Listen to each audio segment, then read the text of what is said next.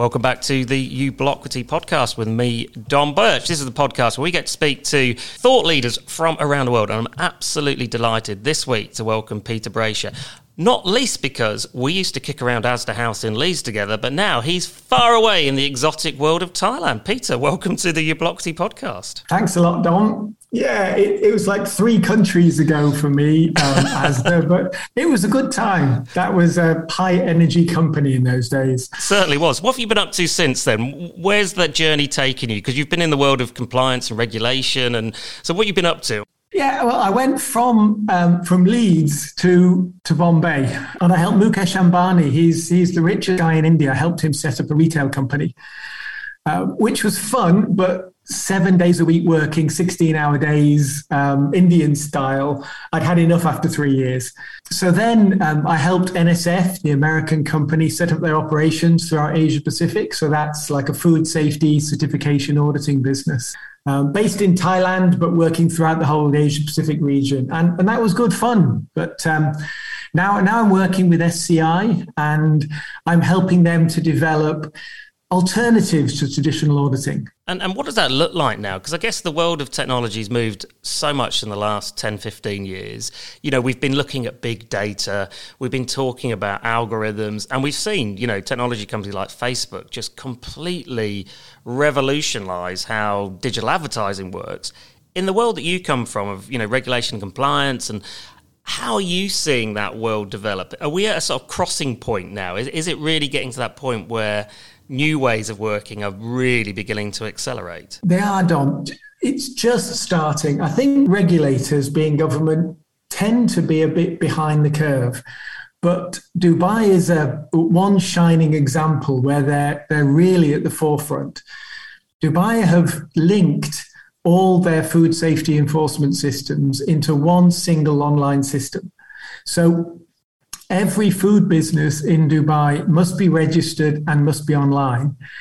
And they have to have like a, a person in charge of food safety trained and their training records are online has to be on, on site and like log in. You know, I'm here, I'm now the person in charge for the following few hours. So they know in every food business who's the boss at any point in time. They also know what they're producing, and they can just at the click of a button they can do a recall. They can do food poisoning investigations. They can target their inspections. And they're also starting to use data from, from their, the training records, which are online, the complaints records, the food poisoning allegations. It's all online. So the Dubai enforcement officers target their inspections. It's no longer, well, in, in my day, I, I was a, an environmental health officer on the beat years ago. I mean, we just think, well, where are we going to go today? You know, we haven't been been to that Chinese restaurant for a while. Let's pop in. It's now targeted. I think they're leading, and I think other enforcement agencies will follow. And as you see those sorts of things beginning to occur, and it must be refreshing for you. You know, I go back to the retail days, and we'd have sort of by exception reports, wouldn't we? You'd have a, a store estate of maybe four or five hundred shops, and you'd be looking at various measures, wouldn't you? And going, the last time we went and inspected them six months ago, they performed badly. Here's a little black mark, and that would, to some extent, allow you to sort of be a bit more surgical, a bit more forensic about targeting your limited resources and trying to fix where the real issues were rather than just sort of, as you say, randomly popping up to the next shop and hoping that you were going to find something or, or conversely hoping you didn't find something. Data and technology yeah, and algorithms, I guess, are really beginning to do some of that hard work for us. They are, yes. And as well as targeting limited resources better, like you say, it's also more positive. It drives the right behaviors.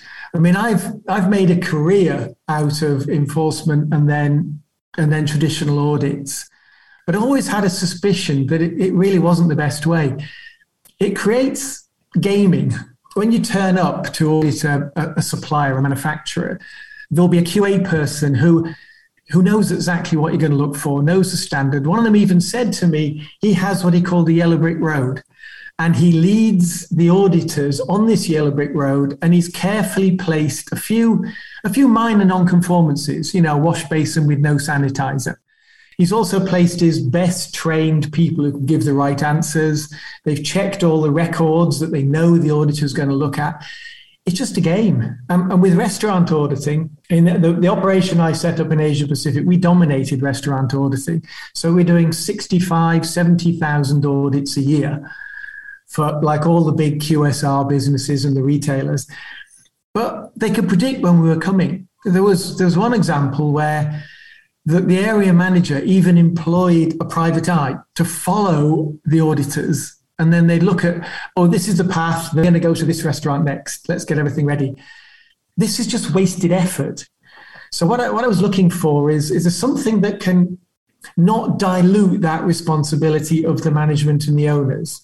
Know, stop it becoming a battle between auditors or government inspectors and, and the local management, and actually make it something that will benefit customers. So, that, so that was the aim of what I've been doing with SCI. And talk me through an example then. Let's use a, a, prawn farm in Thailand. You know, the start point might be desk research. It might be good old fashioned spreadsheets and data analysis and asking questions of a supplier. But then over time, moving that into something that does create an algorithm. And then potentially you're going to get what machine to machine data feeds, APIs coming into a system, and your ability then to be far more proactive rather than reactive the way I see it is the on site audit by an auditor is the last stage. It's like a last resort. There is so much data available now that sending someone, sometimes on a plane or going one country to another, is hugely inefficient and just encourages this gaming. Instead, we can use the big data that's available. So, yeah, prawn farm's a good example. What you want to know is first thing is, are the prawns actually coming from that farm?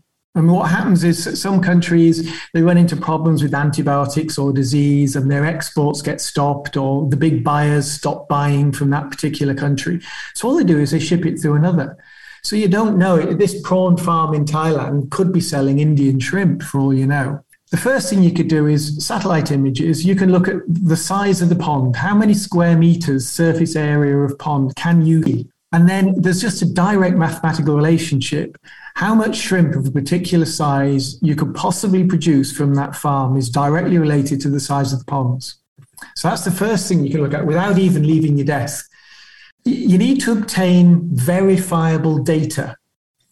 So you get a feed from the farm, and you, you can do this through a simple, free to download mobile phone app. I mean, all farmers now have mobile phones, smartphones India, Thailand, they're universal, as are improving cellular connections.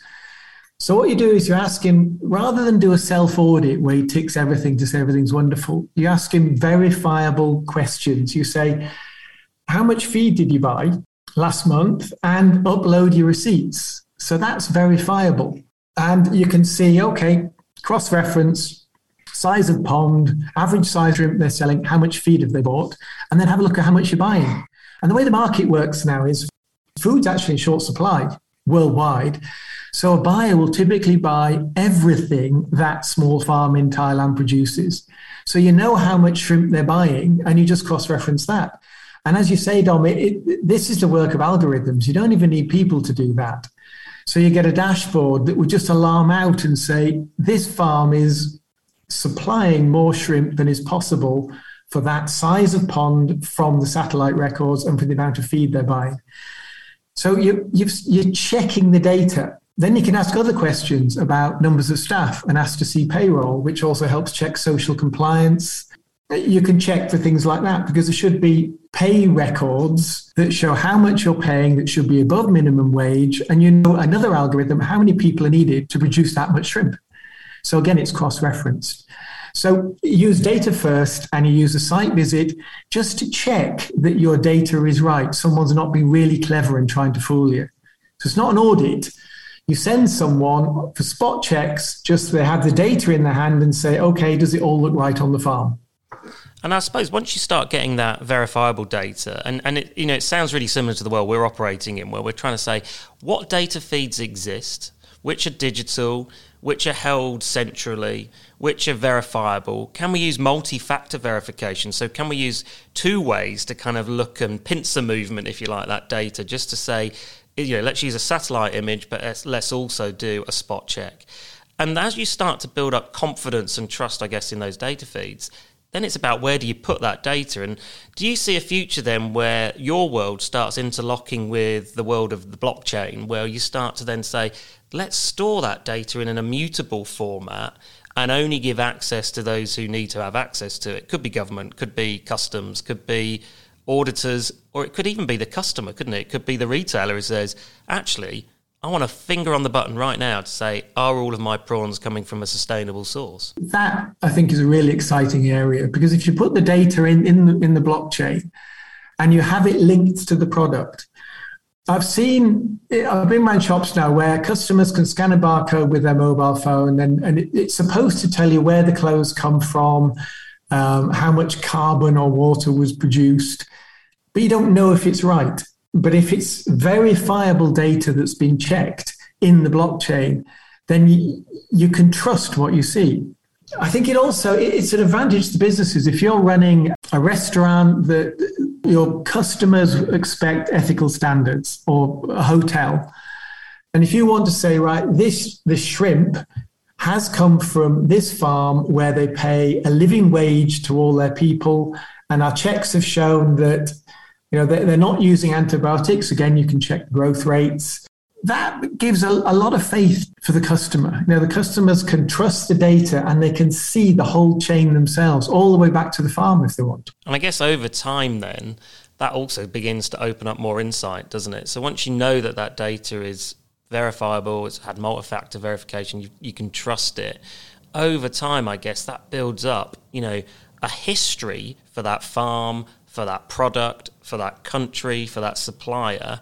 And gradually, when you sort of fast forward five years, 10 years' time, the richness then of that data and being able to overlay other things, environmental factors, weather factors, economic factors, even, because we're in a time now, aren't we, Peter, where you know economies are really, really struggling, cost pressures huge. I mean, we're seeing potentially up to 20% inflation in food, which is, you know, for a generation or two, just unheard of. We've never lived through a time like that, most of us on the planet. That's going to put huge pressure, isn't it, onto the system, into the supply base. And I guess, you know, from your experience, when cost pressures are really, really extreme, does that lead to more corner cutting, you know, less compliance? You know, how, how do we overcome those things? I'm old enough to have been an enforcement officer at a time when we had we had bad inflation and the UK had a recession. What it meant was that we were looking for food fraud in that time. The early food safety legislation was about adulteration and fraud because people were simply trying to cut costs. And watering down the beer was the first cases. But that's coming back. I mean, in China, uh, just last year, there was a company actually making artificial eggs and you think the, the effort required in making an artificial egg, surely it would be easier to let the hen do it, but actually it's, it's cheaper. So that sort of behavior we're going to see more of. And also cutting on, on staff. You can see post COVID, hotels and restaurants are really struggling to get their act together because they lost a lot of the best staff. Now they're trying to recruit at the lowest possible cost. So, one of the other things we've been doing is also simple available data is you want to know if people are properly trained in food safety in restaurants, for example. So what we do is we ask people to upload their training records, and that's online, so we get a feed from that. But we also look at the HR records, so you can see how many new starters has a restaurant had, and you can cross-check that to see if they've properly been trained in food safety. And then you're talking about data before, Dom. It's big data we will be able to see exactly how many people are needed to run a particular sort of restaurant in a particular region. So, inner city ones near business premises have sudden peak times. They'll tend to need 50% more staff than one that has steady trade in a shopping mall, for example. So, you can see have they got enough staff and have they been properly trained, including the new starters? And that's a vital element in food safety. And by using data, you don't need to send someone in to see if someone's cost cutting because that's cost additive. And an on site audit is around £250 for a restaurant and about £1,200 for a supplier. Now, if you could cut that down, so you only need to maybe do one a year to check that there's nothing really odd going on, just to verify that your data flows are right, that's a huge saving for companies. one of the biggest QSR companies spends more than $50 million a year just on auditing. So in inflationary times, this is a great opportunity to not just save money, but replace it with a better system. What are your hopes for the future, Peter? Because, you know, let's be optimistic for a moment and allow ourselves to dream of this kind of nirvana that's just out of reach at the moment.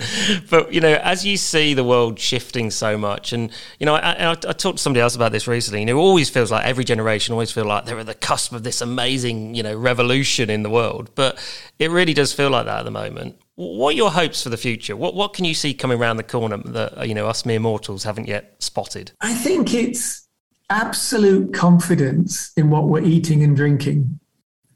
At the moment, we we all suspect, you know, there's probably pesticides on the fruit and vegetables, but we don't know.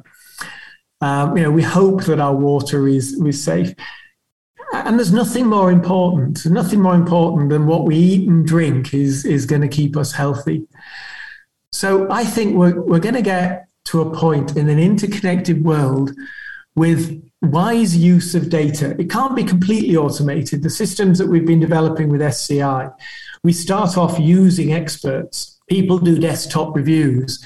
Then we study what they do, and then we just use algorithms to replace the routine bits. But you still have some oversight of a person. But uh, this cross reference verifiable data in a blockchain with the oversight of a real person. So you've got AI and like RI, you know, real intelligence and artificial intelligence working together so that you can be sure that what you buy is going to be safe. I can't think of anything much more valuable than that. Absolutely. Well, listen, Peter, we'll have to leave it there. But thank you so much for, for joining us on the podcast uh, this morning and this afternoon, no doubt, where you are. It's been an absolute pleasure catching up with you. The, let's not leave it quite as long to catch up next time round. yes, I'll let you know when I'm next in the UK, Dom. Great to catch up again.